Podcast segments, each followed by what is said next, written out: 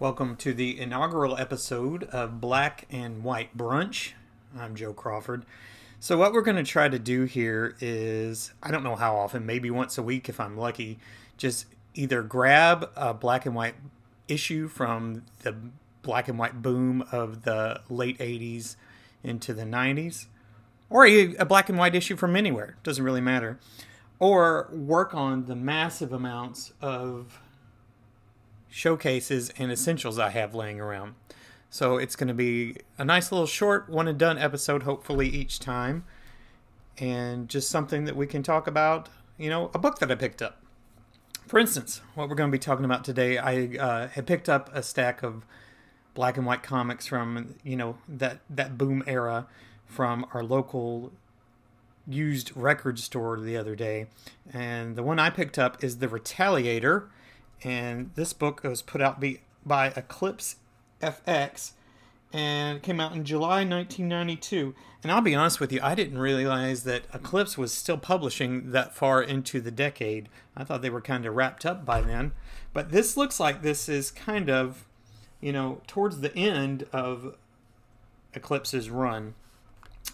Um, and they were trying to, you know, compete with things like Image and uh, the changes that were coming over from the X Men lines and the the artist with the more extreme kind of violence and and images.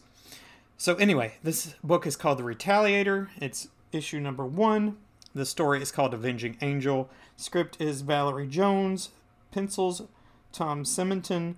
Inks Gary Yap. Letters Mindy Eisman. So it opens, we've got this guy, and he's looking at a picture of a little girl, and he seems to be like kneeling in an alley or something. And he says that her name is Kelly.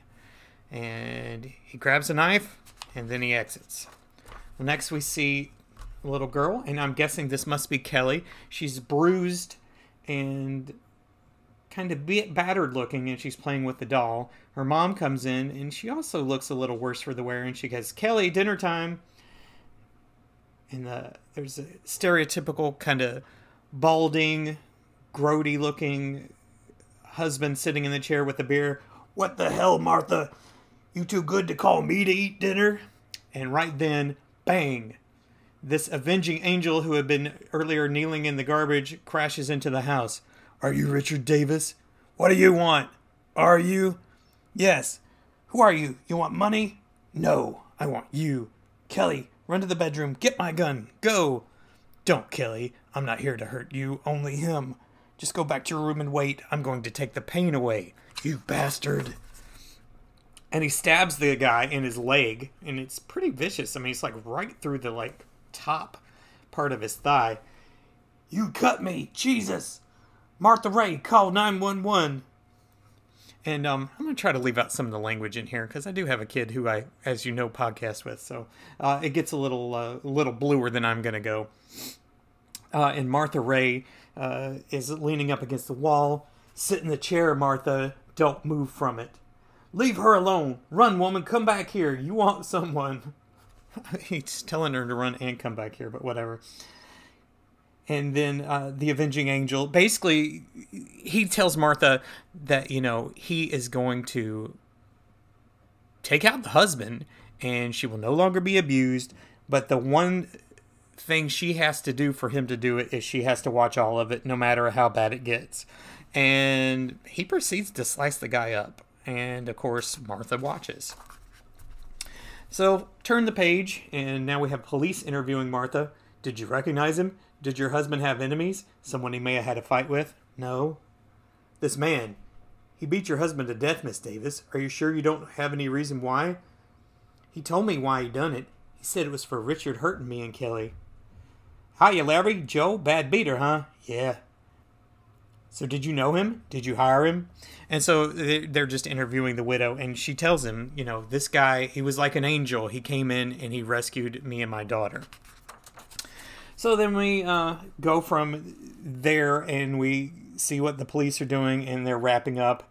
Uh, one of the policemen, of course, is really gung ho on catching the guy, and the other policeman is like, well, maybe this guy is actually doing some good. and they're discussing it over dinner.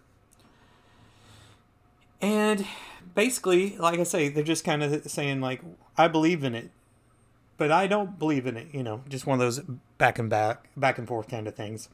And as they're talking, he points out, Did you see her face? I think it's seen a lot of rearranging. Anyway, it's a vigilante you're dealing with, Oscar, like a character in a Jim Thompson novel. A not very nice guy righting wrongs. And the waitress says, More like Batman from the comics. Esther, you're right. A vigilante, like Batman. And the other cop's like, You call him a vigilante? I call him a killer. I'm going to collar him as soon as he makes a mistake. I'm going to turn the page and we see our avenging angel walking right past the diner where they're eating. He jumps into an alley and he gets surrounded by some, you know, stereotypical hoodlums. Uh, Leasley, uh, it's a nice, diverse group. Uh, we've got a couple of different races uh, represented here. So it's not just one race they're picking on, it's just, you know, hoodlums in general. One of them has a skull with an X tattooed on the back of his head, and his shirt says uh, King's Revenge. Another one has a vest that says Loco. One of them has an Ice-T tattoo on one arm and NWA on the other.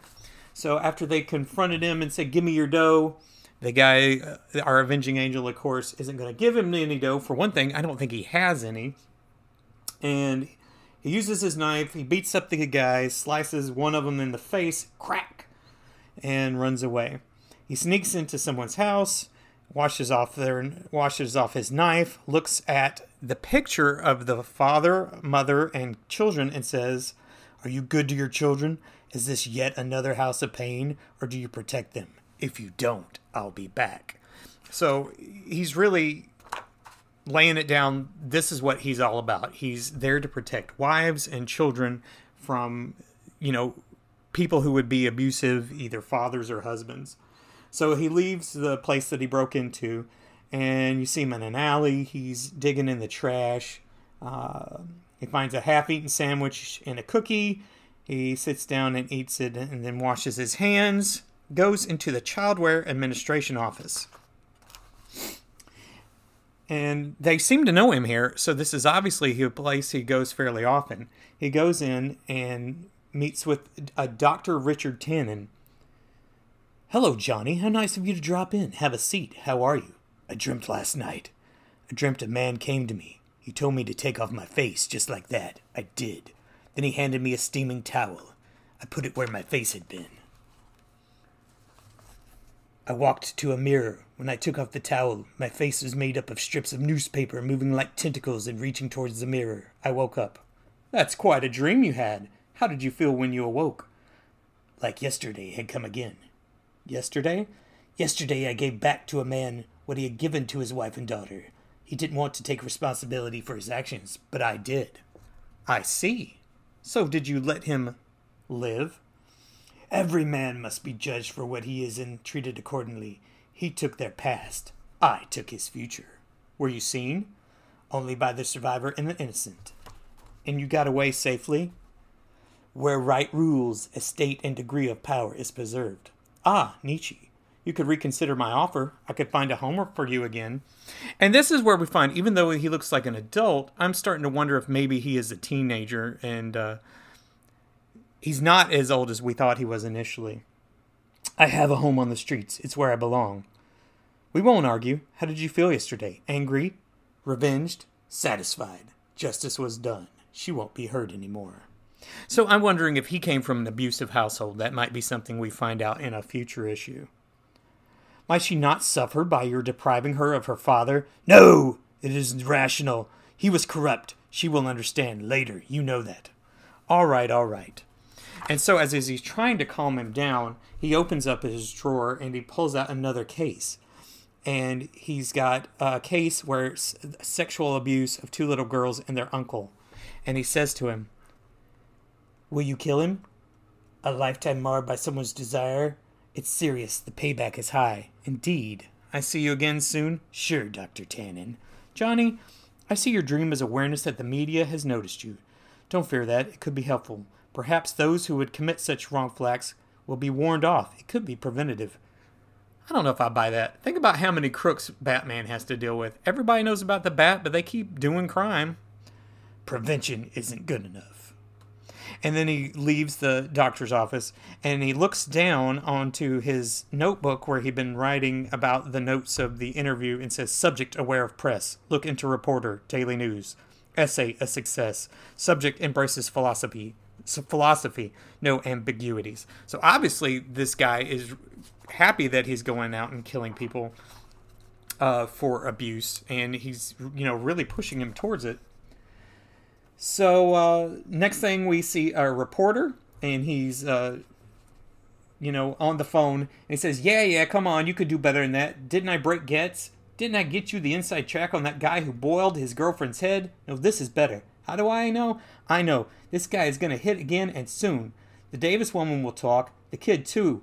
Run the story, Mo. You ain't gonna regret it. Yeah, exactly. Yeah, perfect. And you can see that he's working on some headlines. Avenging Angel saves children, modern day Peter Pan in New York Neverland, final justice for battered kids. Thanks, Uncle Mojo. You're a pal of an editor. Bye. And so, last thing, we're back to our cop.